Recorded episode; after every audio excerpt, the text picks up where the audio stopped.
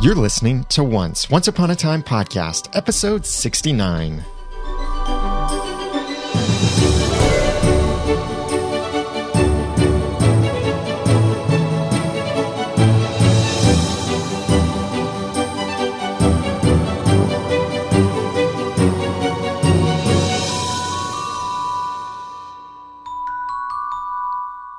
Welcome back to another episode of Once Podcast, the unofficial podcast about ABC's TV show Once Upon a Time. I'm Daniel J. Lewis, I'm Jeremy Laughlin. and we're missing Jenny tonight, but she is also one of our co hosts with us usually on this show. We've got some awesome stuff to talk about tonight, even though there hasn't been an episode of Once Upon a Time recently. We still have some cool things to share, some more feedback that's come in, some things we want to talk about. How could Bay possibly be still alive? That's going to be something we're going to start talking about, but we've got several other cool things about Squid Ink and some crazy theories and Regina and Jefferson and Mulan's sword and Rumpelstiltskin and Lake Nostos and some really cool stuff to talk about. But here's something really important I want to tell you up front is we are having a special Google Plus Hangout, which is a live video stream of several people getting together. And here's what's going to be really cool. It'll be more Once Upon a Time podcasts than just us next Wednesday. So that will be December 19th at 9 p.m. Eastern Standard Time, GMT minus four. We will have a live Once Upon a Time roundtable with several other hosts and possibly some co hosts from the other Once Upon a Time podcasts. So, so far, I have in this, uh, some just haven't been able to make it, but so far, I know that. Um, Bree from Other Side of the Mirror will probably be able to be there, and Rebecca Johnson from Operation Carver podcast, and Bill Meeks from Greetings from Storybrooke. They've the three of them have said that they're pretty sure they can be there, and then I'm still waiting to hear back from some of the others. So it will be really awesome to get these Once Upon a Time podcasters together, and we'll share some of our unique theories and our pet ideas and where we think the series is going. It's going to be live video, and you'll be able to download the video and the audio afterward as well. So it will be awesome. Watch our website over at oncepodcast.com for more details when we share that and then share the link for that. But you can get our Once Upon a Time uh, podcast link to Google Plus by going to our website at oncepodcast.com, and I'll post it there and be sure to post the announcement when it comes out. So let's talk about some of this stuff about Once Upon a Time. First thing, I I felt like we really needed to spend a bit more time, dedicated time, and have an episode with this in the title. How could Balefire possibly still be alive? Mm, do you? uh Okay. I don't know if having that in the title is going to cause people to go, "Ooh, I have to listen," or "What? That not dead horse? We're really going to do that?" Well, this is the single most asked question we receive Okay. because so many people wonder. And now this is a very good question though, because And probably the most asked question on Lost the whole entire time was, "Do you think they're all dead though?" yeah, And I think most people at one point it was a legitimate question though. eh, was it, it? took several years for it to get legitimate. But so here's the question. Uh, the basis of the question is all indications in the episode, because of how many ogres wars there have been and how much time has changed and everything, point to Rumpelstiltskin being at least 100 years old. Mhm. But beyond that, the writers have even said that he's centuries old. And at one point, they actually named or gave a specific number of 300 years old. So we'll go with that. Yeah. Okay. It was in a Entertainment Weekly article or something like that. They gave some answer that he said he is 300 years old. So we'll go with that date. And then Bay is 14 years old. So Rumpel was probably in his 30s or 40s um, when Bay was 14. So when he lost Bay and Rumpel became the Dark One. So about 260 year or yeah, 260 years before the curse is when Bay went through the magic beanhole. So the question then is beanhole. Why does everybody? you laugh every time I say that. it sounds so strange. It's kind of like the pie hole, the beanhole. Okay, yeah, I think that must be it. Imagine a bean pie. Anyway, so the question is if that happened 260 years ago, how could Balefire possibly still be alive in our world after the curse? Because we know that everyone has been in our world in Storybrooke for 28 years, or now it's probably about 29 years, but 28 years from when the curse was enacted to when Emma came, that they've been in our world. So that happened. Look at the timeline for this, and it seems like it won't match up. And that's a very logical thing to think that it doesn't match up. And how could Balefire possibly be still alive? Yeah, I guess. But let's get into quantum physics here and oh, string Oh, theory. No, here's my string theory take two strings and then, no. Here's the funny If- thing about this question. It was I it was a sillier question in a sense, or I shouldn't say question, but a legitimate as a legitimate concern, it was not that legitimate in the past because we thought, well, we don't know when someone travels from fairy tale land to Storybrooke or vice versa. We don't know how time works. But now we've seen people travel back and forth and there was no there was no time problem as far as Emma and Mary Margaret going there and mm-hmm. coming back. Everything progressed time wise. They you know, they didn't come back in the past. They didn't thankfully. they didn't you know you know what I'm saying. There was Yeah. no it was like stepping through a doorway, only it was to a different world. And so that brings up more questions about whether time travel is ever actually well, I shouldn't say time travel, but whether you can go from one point in one world to a different point in time to another world. Right. Except as we pointed out before, we kind of saw that with the apple. Kind of when Regina brought the apple through. Yeah. She brought it from certainly her past. And now because we've seen people go through and come out essentially in a time concurrent Mhm. to ours, we can say that she got the apple from her past and fairy tale land's past. So yeah, so here's the idea there, and we'll kind of work through this a bit because it requires setting up several points.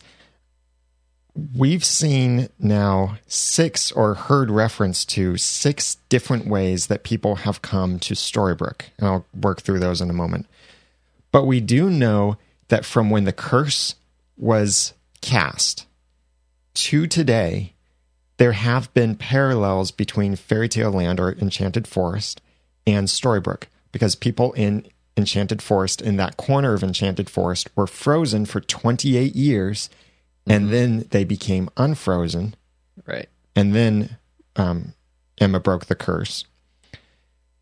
So the time has been moving parallel to each other, synchronized with each other then. And also, it seems that when Emma then went back into Emma and Mary Margaret went back into Enchanted Forest in the mm-hmm. episode Broken, that then time since then has also been parallel mm-hmm. because, especially in the episode Into the Deep, Aurora said that she and Henry had agreed to meet back in two hours.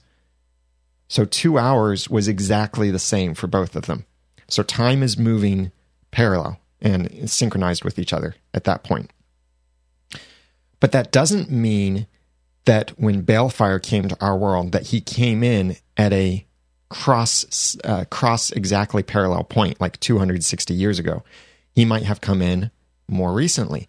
Now let's look at the several different ways that we know of or have heard of that people can get from Magic Land, Fairy Tale Land, Magic Land. any fairy tale land to our land, a land without magic. Number one way that we know of is Balefire with the bean. Blue Fairy said that it would take him to a land without magic. It's like realm jumping clue. Balefire with the bean in the Enchanted Forest. And then, second way that we know of is Emma and Pinocchio through the enchanted wardrobe. Third way is everyone else through the curse. Now, that's what we knew up until season two. It was just those three ways. And two of those ways, Emma and Pinocchio, plus uh, through the wardrobe, plus everyone else through the curse, came through at the same time. So, two different ways wardrobe and curse came through at the same time and about the same place, too. So, two completely different ways. And now the additional ways that we know of that people have come to our land without magic are um, Emma and Mary Margaret jumped through Lake Nostos, which was required to revive the wardrobe ashes, but they had to have the compass in order to guide them to our world. How they knew how to use the compass, that's kind of beside the point they at the moment. basically told themselves, "Let's go jump in a lake." yeah. So all of those three things together brought them to a land back to a land without magic. The compass, the wardrobe ashes, and Lake Nostos. sort of without magic. Yeah. Well, now it has magic. Exactly. Then, oh, which that might actually make a point. Maybe a portal is easier to be opened now because Storybrooke has magic. Hmm, that's a good point there. I hadn't thought of that. But then, um, let's see, we're up to four. Fifth way is Cora and Hook came through with the bean that they regenerated with the waters of Lake Nostos.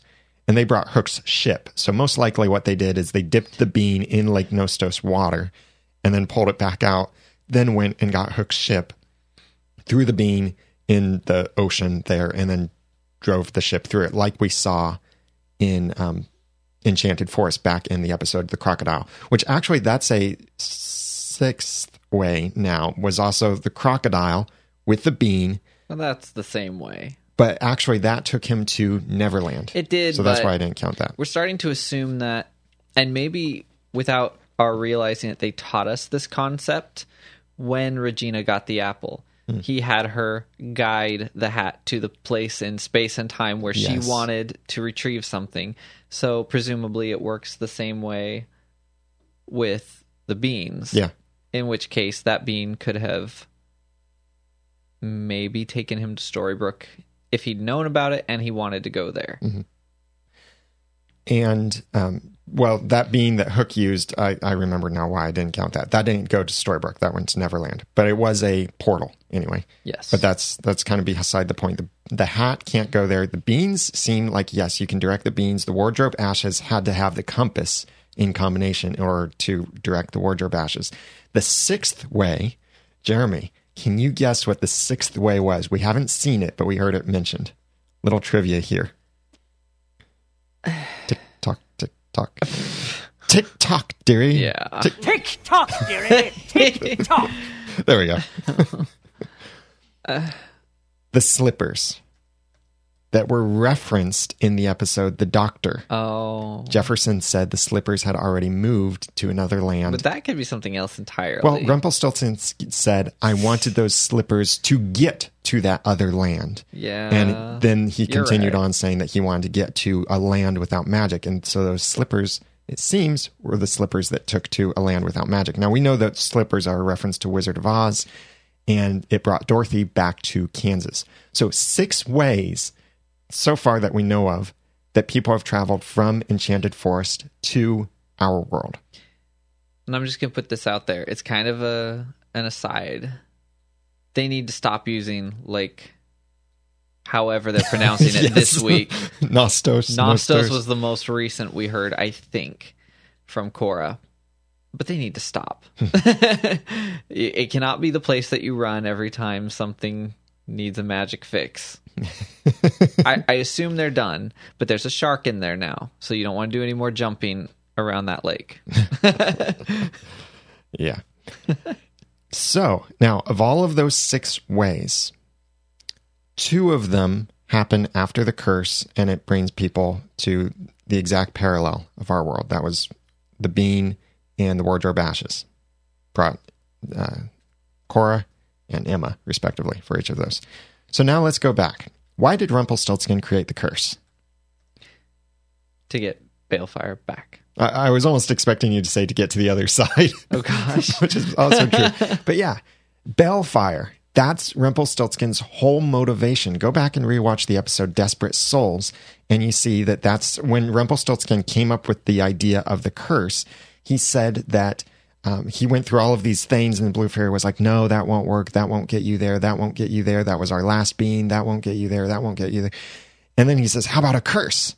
And then that's when Blue Fairy says, Oh, you would think of a curse instead of a blessing. so he is creating this curse, and he said that he will work and he w- won't stop until he creates this curse in order to get to Balefire. So the whole dark curse was created to get to Balefire. He even says that to Belle uh, a couple episodes ago in season two. That he even says that he created the curse to get to Balefire. The first time that he mm-hmm. opened up and was honest to someone about that. And the only reason he hasn't left on his trip is because he can't, because he would forget who he is, and he didn't Right. expect that. Yeah, yeah, interesting little twist and everything. So, since he created the curse to get to Balefire, it is, I think, only reasonable then to assume that the curse was designed to take him to Balefire, including take him to the time that Balefire arrived. Not just the location, but also the time, either the exact time or pretty close to the same time. So mm-hmm. maybe it arrived on the same day, kind of like Emma and Pinocchio came through the wardrobe the same day as everyone else did. So the question the is, how did he know? Yeah. Or here's another thought that came to me just moments ago. Has he, and he being Mr. Gold, said outright that the only reason he brought magic is because he feels like he needs it? Yes. He said he's a coward and he's Coward. he is powerless without magic. Because if he hadn't said that, I would think that maybe he wants to try to somehow actually open a portal to the past in this world and hmm. get Bay that way. Possible, but I don't want to I'm kind of closed to the idea of in-world time jumping. So going Well- to our past or our future. I'm kind of closed to that idea. I'm okay with time jumping between worlds like we saw with Jefferson's hat in the episode Hat Trick. But see, there again, I think I've said this before. There would be nothing to stop you if that's okay, unless they made some weird rule. There would be nothing to stop you from jumping to one time in one world and then jumping back. It's the same thing. Yeah, that's very true. So if they instead made in-world time jumping, but made it, you know, extremely difficult, like you're maybe going to get it to happen once, Right. more difficult than the stupid apple. I could see that. Like it's a one-way trip. A one-way trip, or yeah, for some reason, just one time, like he's able to somehow. Yeah, I mean, he could go back and be with Bay. Maybe he doesn't care what time he lives in. Hmm. But I, you know, that's all. That's probably a little more far fetched. Yeah, I I'm a bit close to in-world time travel. I just don't know how he would know. I mean, he knows a lot. He sees a lot for some reason, but how would he know precisely what time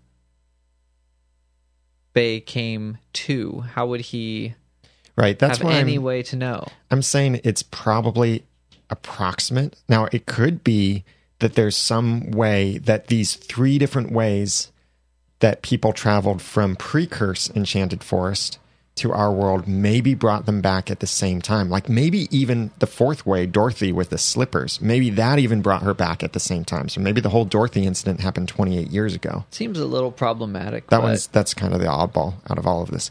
So it could be reasonable to assume that everyone arrives at the same time, even though they left at different times. They arrive at about the same time.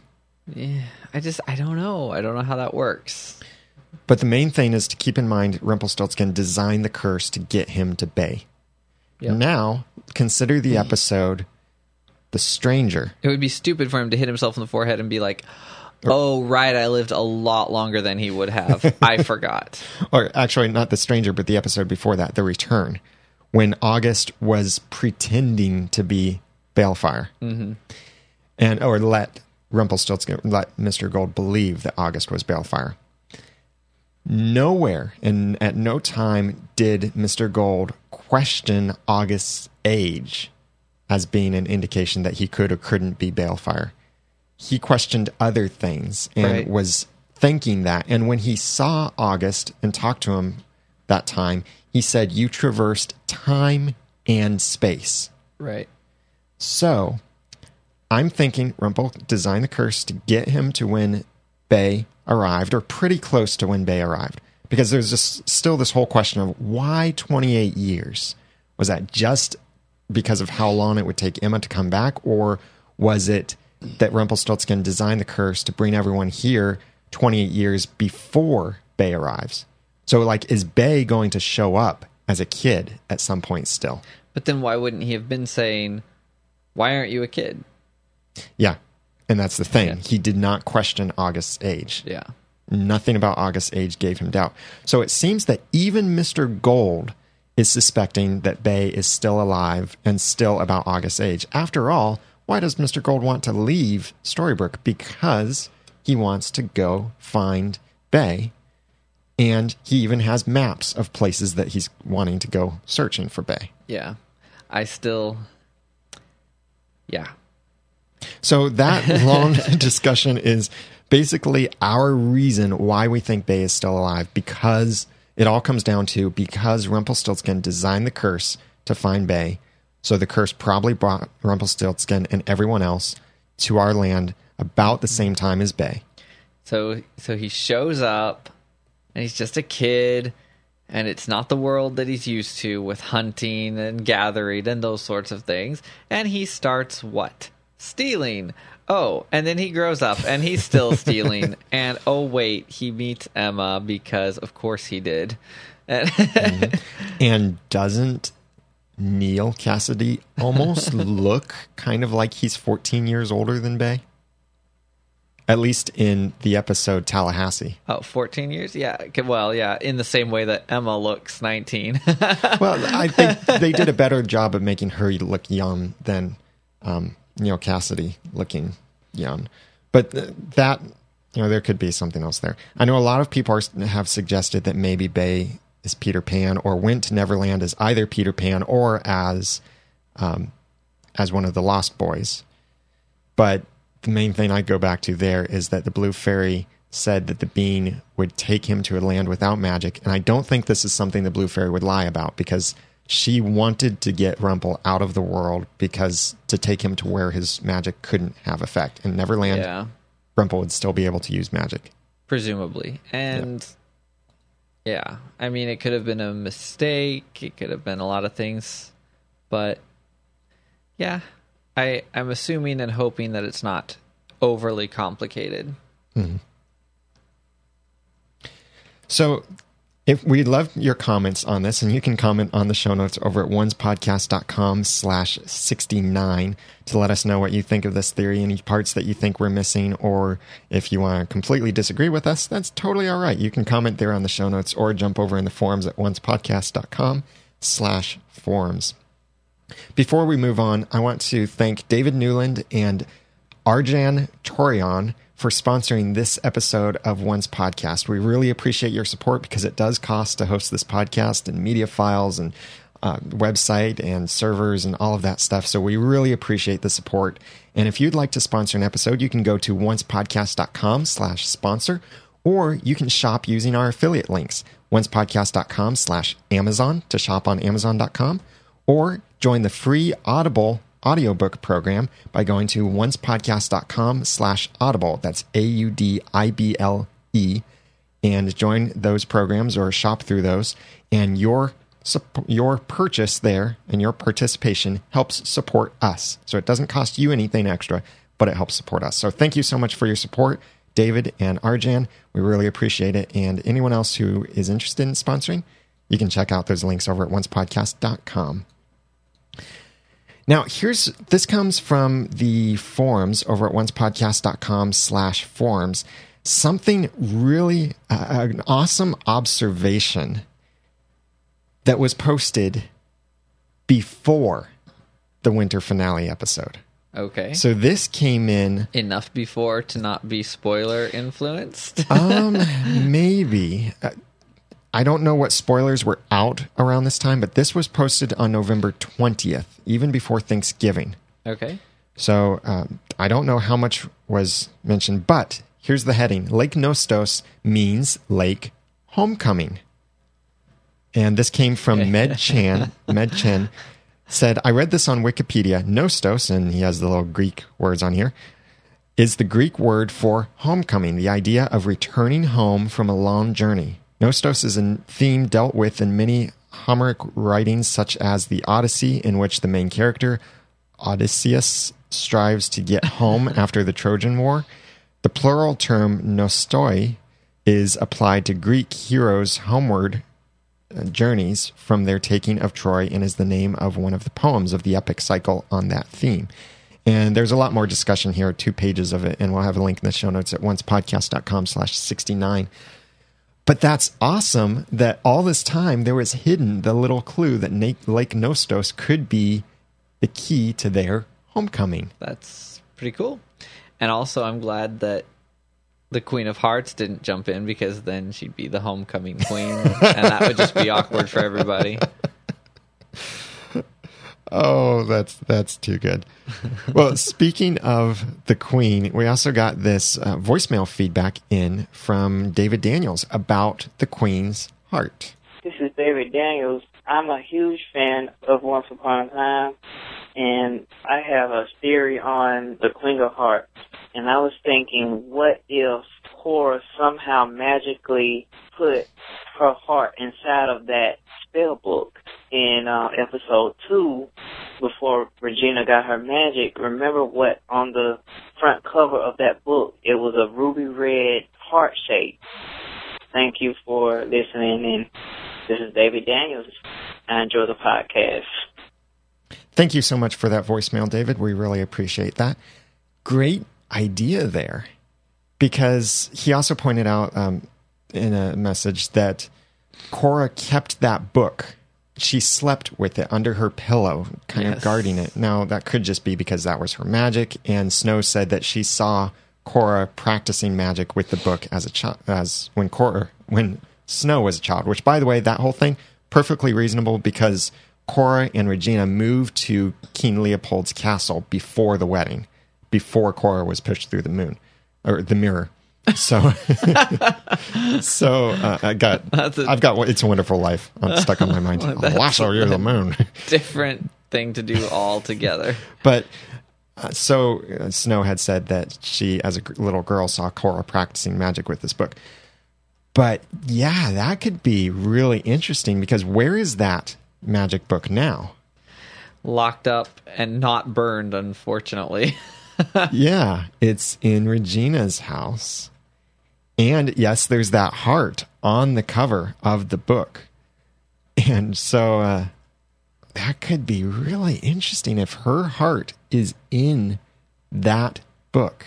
I don't know how that would work though. I mean, it's a heart. It she'd of course have to use magic to put it there. Yeah, But it's not impossible. Yeah.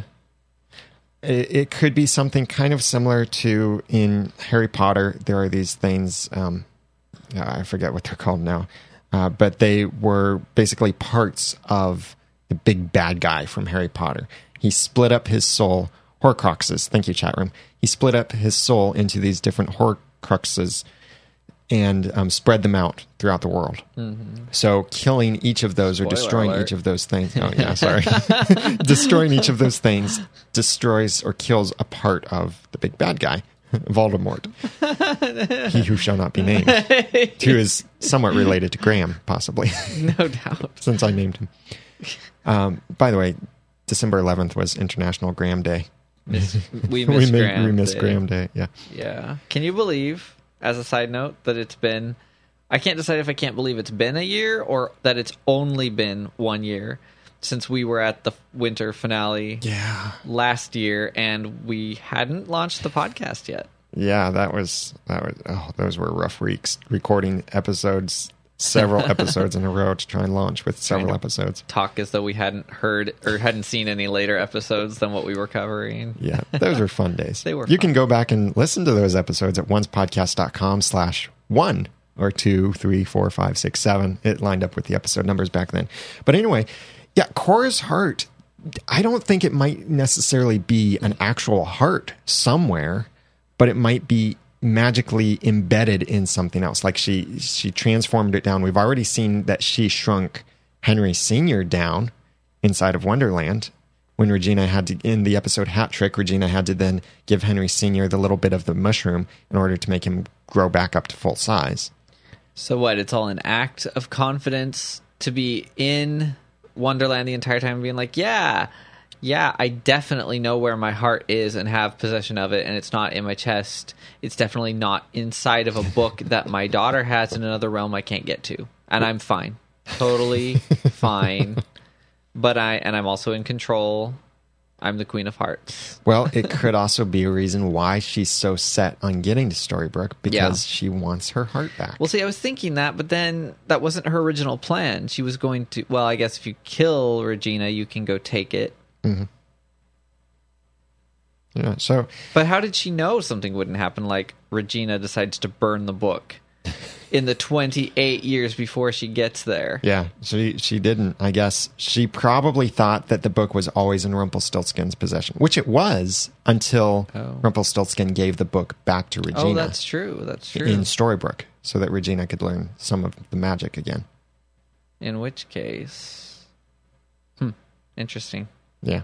Interesting. So um, then, one other way out theory that uh, someone had emailed us. Let me see. Was that? I can't see if it was uh, who it was that emailed us. But here's a way out theory: is what if Cora's heart was actually the heart that Doctor Frankenstein pulled from the vault and put in his brother in a land without color. I mean that that could be completely crazy. a land but without color. well, That's not yeah, what that's what- called. Right?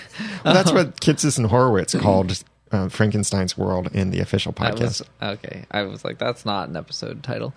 Uh, it could be, I suppose. yeah, crazy off the wall idea. Except I would think that Cora would not have survived that procedure Ah, well, yeah, that's true. Because apparently something happened. Yeah. Of course, we don't know the rest of what happened, but eh, her heart probably wouldn't have been mixed in with all the others. So if it was the first heart he put in his brother, which I, I think that's right. Yes, he Mm-hmm. tried it once. And, And he said it ended badly. oh, but that wouldn't have been Cora's heart. It couldn't have been. Well, I'm Where saying, what got- if that one was? the the the second? No, the that he- first. well, no, I don't see how he'd have gotten it. Yeah, it, it's He had never seen an enchanted heart before. I, well, he, He- acted that way. Okay, clarification. Um, Dr. Frankenstein has only used one heart on his brother. And it was in Storybrooke that he told Rumpelstiltskin it ended badly. So Oh, we saw him put the heart in. We don't know how it ended, other than badly, as he describes later. Right. Yeah, that's so, right. I forgot. So that's the one. And I'm I'm not serious about I was expecting to see what happened next. like when he well, I was expecting to see that story, and I also think that I was thinking he was going to try it again. Mm. Maybe now that was some speculation, but once we found out who Doctor Whale was, apparently he wasn't that vital. At least not to the rest of the fall part of the season, because we haven't really seen him again. As of yet, I- we might I'm sure we will, him. but yeah. So here, since I shared that crazy off the wall theory, here are a couple crazy theories that came in from Oliver. And Oliver's theories, though, Oliver's sound twists, if you will. yeah, they're they sound crazy at first, but then Oliver includes some stuff that almost makes sense of these. So let me read through these. Dear Once Podcast, I've gained many crazy theories over time through watching Once Upon a Time, and I would like to share my top five theories with you. I'd like to hear what you think of them all. My first theory is that Grace's mother is Alice from Alice in Wonderland, but now that we've pretty much suspected before. But also child of Regina and Daniel. Nah, that couldn't happen because the ages would not be uh, parallel. They wouldn't work out that way. She's got four parents. What? I don't understand. the child of Alice would be not Grace, but Alice is the child of Regina and Daniel. That's what Oliv- Oliver is saying. Child of Alice. No, Alice herself, Alice herself is child of Regina and Daniel. But that doesn't work Oh. because of ages. Um, but Oliver continued. This would explain why the Queen of Hearts hates Alice so much. This Does could she? also explain why Jefferson stopped traveling because he and Alice went through and she had her baby. So Alice was forced to stay in order to let her child and husband get safety. I love that point there. That's uh, what I love about this theory is that explains why Jefferson stopped using the hat, why Jefferson's wife is missing is that maybe she stayed back in Wonderland so that Jefferson and uh, Grace could go through the mirror back into Enchanted Forest. Why could the two of them go? Well, remember, same number goes in, Yeah. is the same number that Who comes were out. the two that went in the first place? Alice and Jefferson, and then so. we saw when he went, and he went with Regi- with Regina oh, I'm saying before then. before that. Yeah, because we saw in the Doctor Jefferson is seems to be single and he's all rich looking and fancy and he's all full of himself.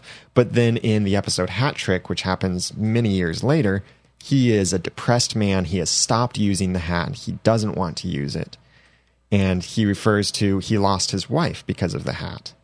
So I think this mm. theory has merit. Yeah, it does. It does. I just think that if I were him, I'd be, you know, like becoming Wonderland's top promoter and marketer, and I'd be finding people and being like, "Hey, I can take you to Wonderland, and if you'd like to stay, that'd be awesome. I could take my wife home, and you can stay." Yes, I see that hand. What's your name? Claude. You're right. I know. Or yeah, if that's gonna work, find someone who just died and be like, "Hey, Yeah, let's maybe- go on one more trip." Maybe he didn't think that creatively. Um, by the way. Claude, the Give up on his actor who plays Claude, did actually play one of the uh, guardsmen's outside of Belle's cell that Hook killed when he went to get to Belle. Nice. in last episode. A little that's in the credits. It says um, guardsman. There could be even better stuff. Like he could have gone through the hat with his wife and he lost her in any one of those realms. Mm-hmm. And Yeah, that could be it too. And yes, that could be a whole nother story for a whole nother season. It could be really cool. Yeah, because it's the hats rule, and it apparently only applies to Wonderland. Because otherwise, how else did Jefferson help um, Doctor Whale Right. or Doctor Frankenstein get back and forth between his world? Right. Uh, okay, second theory here from Oliver says My second theory is that August will cross the town line in order to become human again. That would work as crossing the town line would make him forget his fairy tale life, and it is hard to forget you're a puppet when you're made of wood. It, in turn, could also break the curse as a positive happened from somebody crossing the line. I don't know about it breaking the barrier curse, but I could see him trying to cross the line and it affecting him differently than everyone else.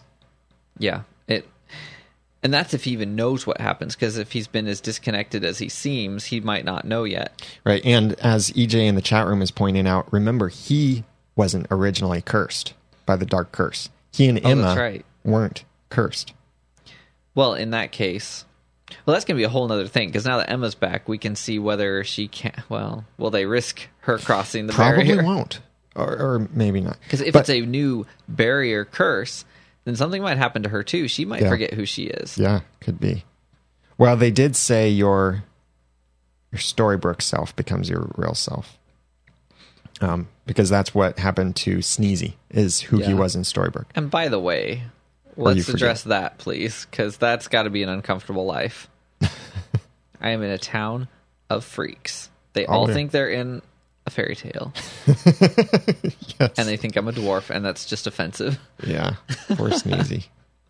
So yeah, at some point they gotta try and get him back. And how are they going to do that now that uh, they don't have any diamonds? Rumpelstiltskin used all of that up with Cinderella's fairy godmother's wand.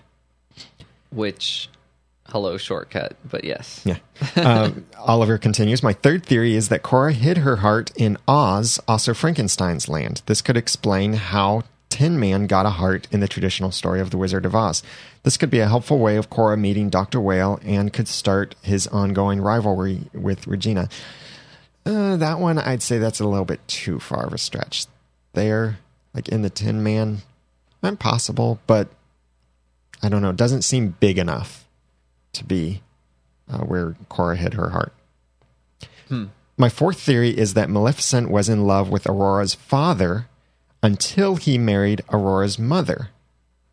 And uh, Oliver says Rapunzel, possibly Aurora's mother, who had been trapped in a tower for years. This would explain why she attacked both, uh, why she, meaning Maleficent, attacked both Aurora and Rapunzel in the show to get back at her one true love. Creative. They've certainly woven stories together in different ways. Like, and we've seen that here with this Aurora was under a sleeping curse, as well as her mother was the original Sleeping Beauty and referred to the Sleeping Beauty that got the best of her. So that, yeah, that could be interesting there. Interesting combination. My fifth and final theory is that Cinderella is the child of King George and Cora, making her the half sister to both Regina and James.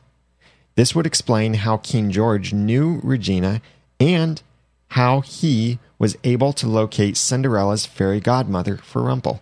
Remember in the episode The Shepherd, Rumpelstiltskin said that in exchange for bringing James in to fill in for his brother as the fake prince for King George, Rumpelstiltskin said he'd like to know the whereabouts of a particular fairy that's been known to um, patron his family. So, what if it was there was this family relation, and that's why the fairy was helping Cinderella because Cinderella had been cast out as this like half child, this unwanted child. Hmm. So it it's really interesting connection there. Mm-hmm. Except they, you know, haven't shown Cinderella again since Yeah. whenever. But that doesn't mean they can't or can't talk about her. Yeah. Tell me what you think of any or all of these theories. I may have more ideas, including the creation of the iconic Oz and Wonderland characters and how they fit together, as well as how they will use the currently unseen Disney princesses in the course of the show. Thank you for your time. I will be sure to give money to the podcast next year. Oh, thank you. Thank you so much for that email, Oliver. thank you. We really appreciate that. We also got in an email um, here from, uh, or a short note here from Arthur, just asking simply, anyone else want to take, anyone else want to see a family therapy session scene between Cora, Regina with Archie? Just those two? I mean, heck, let's bring Henry, Emma, Snow, Charming. They're all kind of this one big weird family. the chat room's going crazy saying, yes, yes, yes, that could be the next episode. Get Neal involved, possibly Emma Snow. Oh my gosh. I honestly thought that Neal would be in town long before Emma hmm. got back. Yeah. And that because I assumed oh, that, yeah. well, obviously we know now I always assumed that she would recognize him. But now we know that she'll recognize him if and when he shows up. Mm-hmm. And I just figured that would happen before she got back, but it didn't. So Yeah. I wonder I wonder how that is going to if or when he will show up and how he's going to do that. And Yeah, I'd forgotten about that theory because we'd said, what if he comes back? He's in town. No one knows he's Balefire, if he's Balefire. No one knows except Emma knows who he is, and Emma would be gone. Right. And then she comes back and then says, Henry, this is your father. or Oh, even if they knew somehow or found out that he was Bae, then she still would nobody would still know that he's Henry's father until she Mm-hmm. Oh, yeah. got back. Yeah, true.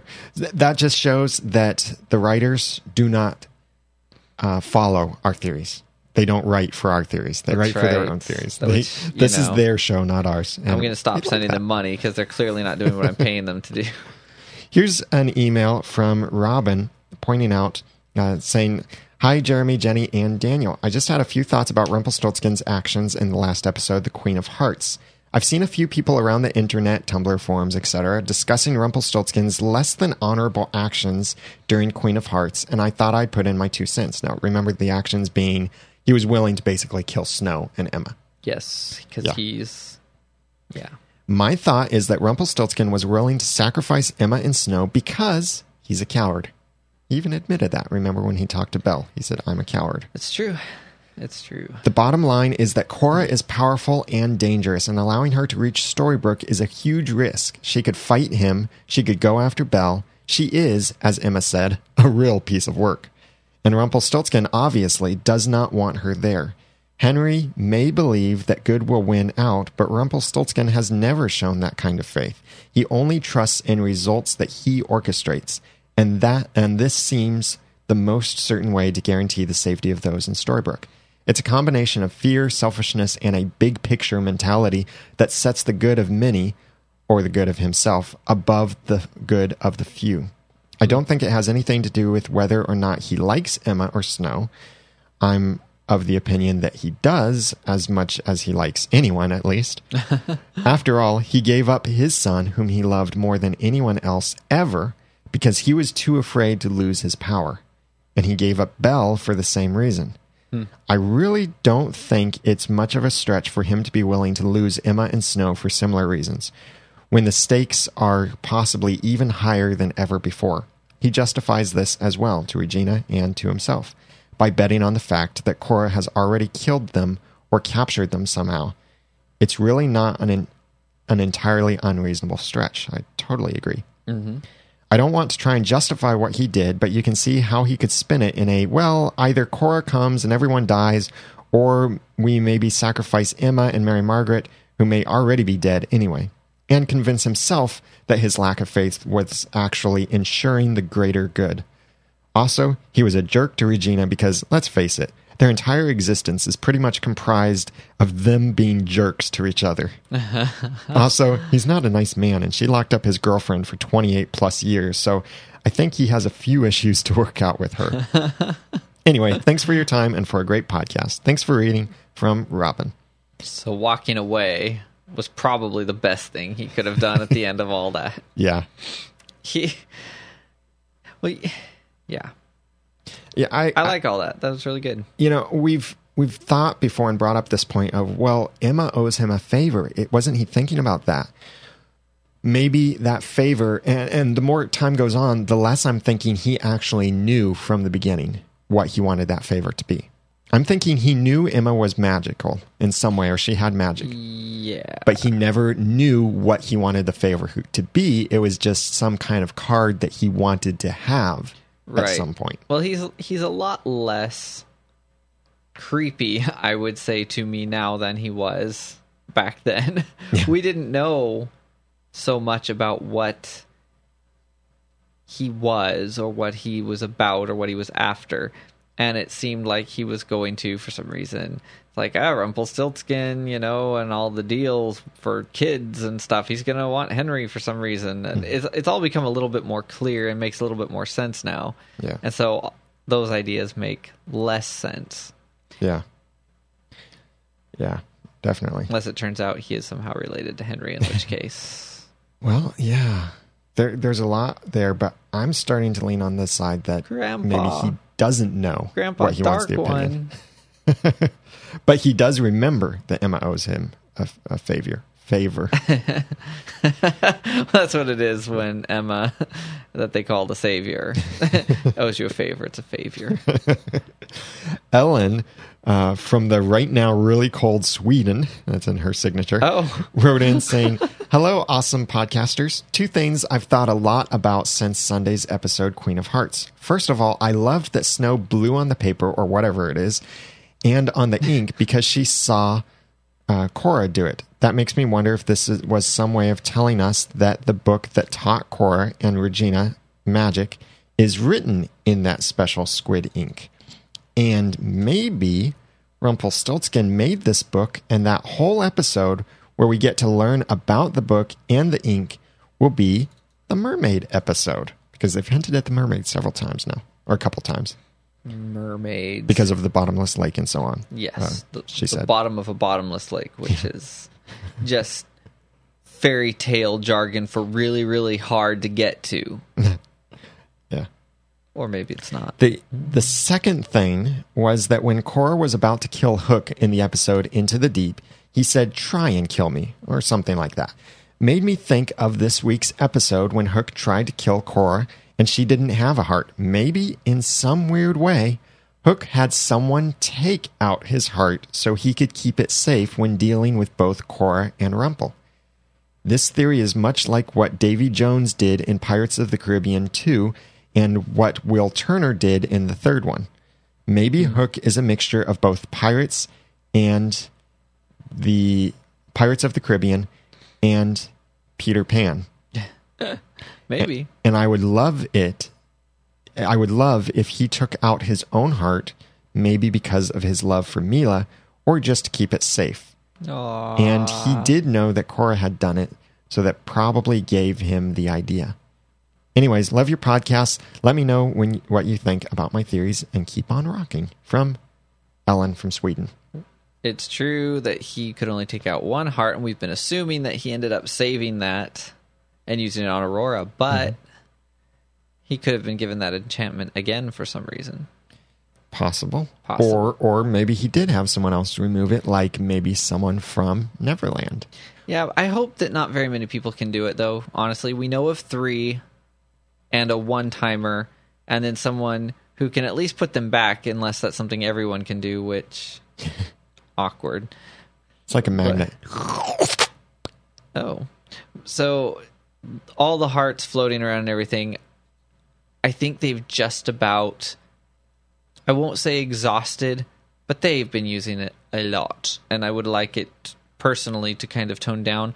I think that a good reason for them having done that is that we were totally ready for Regina to try to take Snows and it was it made it that much more of a shock when she couldn't take Emma's because we'd seen how many mm-hmm. people had taken hearts from how many people. It was just so in our faces all the time Yeah. how easy this is for Cora and Regina and Rumple to do. Mm-hmm.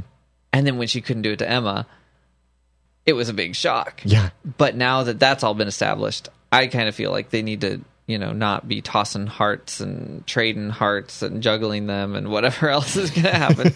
Let's, you know, not every week anymore. But Speaking of hearts, I want to thank some people who have made our hearts glow. Enchanted Rose, PJ Sparkles, once once her fan, Aaron J. Cruz, Fox 2.0, and Kari 358 have left really nice reviews for us in iTunes by going to oncepodcast.com slash iTunes. We really appreciate those reviews. They encourage our hearts, make them glow, and uh, without taking them from us and crushing them or yes. And it- controlling us. and it helps other people find the podcast too. So thank you so much for those iTunes reviews. If anyone else would like to leave a review, you can go to oncepodcast.com slash iTunes and we'll give you a shout out. So uh, two more emails here that I want to read if we have the time left for them. Um, this came in from Olivia. That's why I was kept wanting to say Oliver incorrectly earlier because we got this Oh, email was in from why Olivia. did you just emphasize? And uh, this explains. Remember, in last episode of our podcast, we were talking about why did Regina really need Jefferson's help back in Hat Trick if she kind of figured out the hat and she'd seen how the hat works and stuff like that before. right. Well, Olivia pointed out why. And this is Oh. like so obvious. Maybe people were shouting this at us last time. No uh, shouting. at This me. was left as a comment on our previous episode. Quick reply to Jeremy, because you were the one that raised this issue. Regina needed Jefferson because two needed to go through the hat so she could bring back her father. but he didn't i mean yeah but he would have said unless you're coming back with somebody else why do you need me Well, he didn't know that she might know how to use the hat, maybe. uh, it- Or, well, i mean i know that's why she wanted him but yeah Yeah, that's true. Uh, maybe like, well, mhm, yeah. Uh, Jefferson says at the end of Ch- Hat Trick that she knew the same number who went through came back. That's when she tells him if he truly loved his daughter, he wouldn't have left her. So Jefferson helped her get back her father, and she got to keep his hat. Win win. I completely agree that the end of Hat Trick is misleading. oh It was clearly meant to make us think that Jefferson might have gone through the hat. Mm, I don't know what.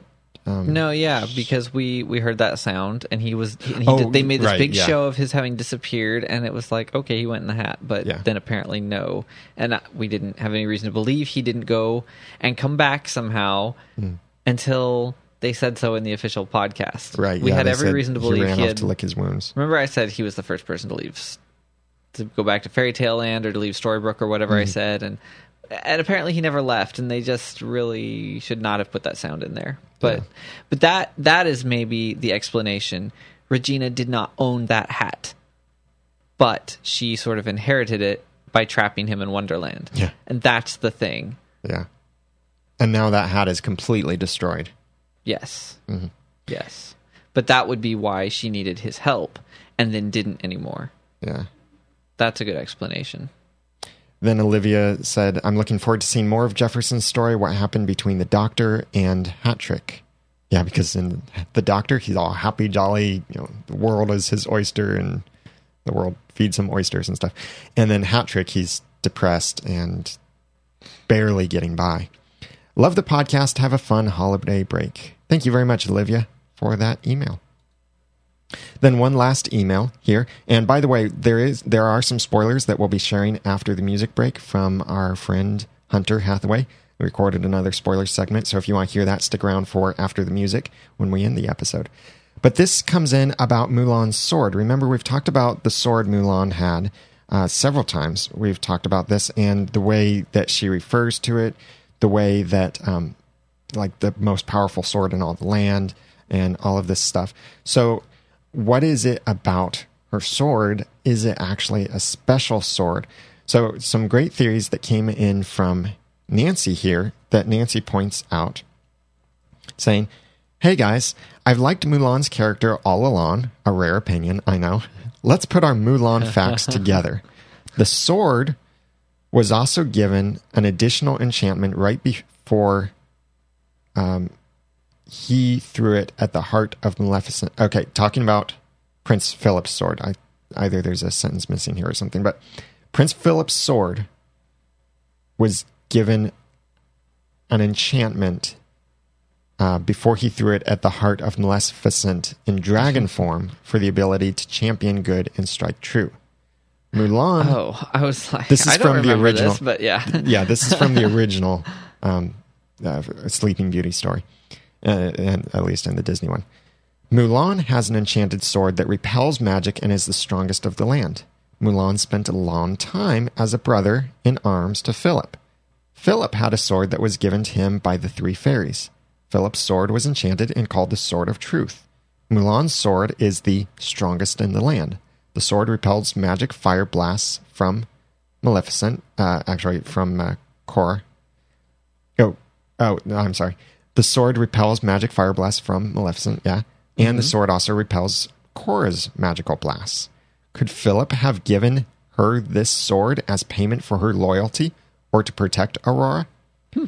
It's worth considering that Mulan was simply Philip's sword brother and best friend, and thus taking care of Aurora to pay back a huge debt.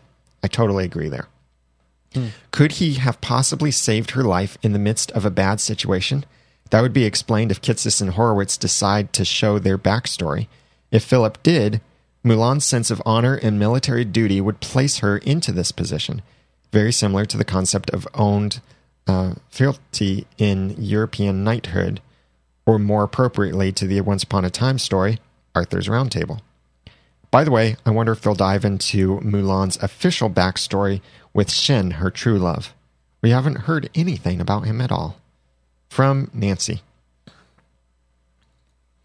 That's a great point there. And I think that does make a lot of sense that Philip's sword was what mm-hmm. was enchanted. He used it to strike Maleficent, and then he gave it to Aurora. Or did we actually miss a spot where she kind of ended up with it after he Yeah. I- whatever happened? I'd have to go back and rewatch the episode Broken to see what happened to his sword. Did he give it to her, or is the sword that Mulan uses later is that the same sword that she's always had? We, we'll have to go back and check that, but um, I might try if I can. I might try and get some screenshots to put in the show notes over at oncepodcast.com slash sixty nine. Oh, and Jeremy, big news here. This is going to be awesome. The fans are going to love this. Someone from Steveston, which is where Storybrooke is, Steveston um, in Canada, has contacted us and they host their own podcast about Steveston. And I highly recommend everyone check this out if you really want to know more about Steveston. Now, it's totally a local kind of podcast. It's about Steveston as the actual city and what's going on in the city. being the city used as Storybrooke. Well, their podcast is Steveston Life. Well, what I'm saying that's what Steveston is and why we're so excited Oh, yeah. about this. So, so If you um, don't know. this guy, his name is actually Steven, and he Oh, hosts the. Steveston podcast over at villagepodcast.com. Check it out. Uh, he's got two episodes. He just started the podcast, but he wants to work with us and answer your questions about Steveston. And we might eventually get him on to share with us some historical information about certain buildings or tell us certain things about as an episode shows. He might say, Oh, did you see that building there? That building is labeled as this, but it's actually this. And so he'll give us some awesome background information. Might be able to send us a couple pictures, some spoiler kind of pictures or filming sets. Um, we have to be very careful with that. And he knows he's being very careful with that to not do anything that ABC and Disney wouldn't want him to put out. But please start thinking of what questions would you like to know from Steveston, or maybe what pictures do you want to see of stuff from Steveston? You might say you want to know what does the inside of the library actually look like, even though it's it's not a library, it's a fishing tax store. But if you'd like to know what the inside actually looks like, we could ask him possibly to take a picture for us. So please send us your questions. Email feedback at oncepodcast.com or call in to 903-231-2221 or go to oncepodcast.com and click on the send a voice message tab and record a message from your computer. And we'll then forward those on to Stephen from Steveston and he can uh, look at those, answer those questions then for us, and then join us for a podcast episode where we uh, ask him all these questions. He tells us about it, what's going on there, and then we might hear from him again in the future. So we really look forward to that. We're excited about that. I was thrilled when I received his call recently about that. So, uh, and we'll have spoilers and non spoilers kind of conversation with him as well. So it would be awesome to get you involved in that. So send us your feedback and also check out his podcast about Steveston over at villagepodcast.com. Did he start the podcast before Once Upon a Time? No, he just started the podcast. It Okay. is two weeks old. Oh, nice. There are only two episodes out there. Um, actually, it's a week old, but um, he's he's got great podcasting gear already, and he sounds great. So uh, it's awesome what he's doing. He's just he lives in Steveston, and he runs the Steveston Twitter account. so if you go to twitter.com slash Steveston, that's him. He's running that. So he's really connected with the town. I guess he's lived there for a long time. He knows historical backgrounds of these buildings and stuff. Very cool. Yeah. So that's it for this episode. Uh, great feedback, everyone. We tried to include as much as we could, but we really appreciate the feedback that we've received. This will be our last podcast for Once podcast before the Christmas break, but do keep in mind we are doing this special collaborative podcast with other Once Upon a Time podcasters on December 19th at 9 p.m. Eastern Standard Time. That's GMT minus five. And that will be on Google Plus as a Hangout on air. You'll be able to watch us live, chat in a chat room there on Google Plus, send questions to us, and respond to stuff we're talking about. But uh, we do hope that you will have a Merry Christmas and a Happy New Year. We might be able to fit in one more episode, wrapping up some theories and other stuff before Once Upon a Time returns on January 6th, but we're not quite sure. January 6th is also a time that Jenny and I will be in Las Vegas for New Media Expo and Consumer Electronics Show, and the Podcast Awards are around then. So I'm not sure that our live schedule will be the same around then. Watch the website for information and uh, details about when we know that. We'll post the schedule there. But please, most important thing for you to remember is send us your feedback on the episodes that are to come and what your thoughts are once you see them, what you think will happen, and all of that. So you can email feedback at oncepodcast.com or call 903 231 2221. Or you can also go to oncepodcast.com and click on the send a voice message tab to record a message right from your computer and send it to us. And also remember to vote in the costume contest. There are just a couple days left as of the time of this recording. The voting ends on December 15th. So go over to oncepodcast.com slash contest and you can vote in the costume contest. And the table still could turn which costume is the best, but I have a feeling I know which one is going to win. But there are some fantastic costumes there, and everyone is so creative in what they did there, and really great things that will make you laugh and smile, and some awesome creativity. So check it out. Vote in the contest if you haven't already voted. You can only vote once, so if you've already voted, don't worry, but you can still go back to the site and see which one is in the lead. So go over there to oncepodcast.com slash contest to check that out. And be sure to please follow us on Twitter. You can follow the show on twitter.com slash once podcast. And I'm Daniel J. Lewis. You can follow me on Twitter at the ramen noodle. I'm Jeremy Laughlin. You can follow me at, on Twitter at Phlegon. That's P H L E G O N. And you can follow my wife Jenny at twitter.com slash Jenny's Nook. So check out the show notes over at oncepodcast.com slash 69. Join the forums and everything else. And until next time, have a happy ever after. And thank you for listening.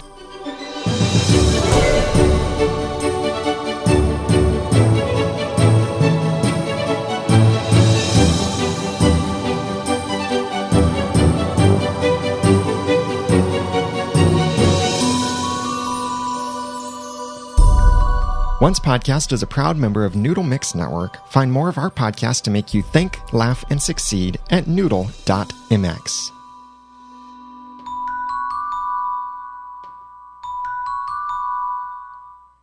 Big thanks to the sponsors for this week's episode of Once Podcast. If you'd like to sponsor an episode, please go to oncepodcast.com slash sponsor or use our affiliate links, oncepodcast.com slash audible or oncepodcast.com slash Amazon.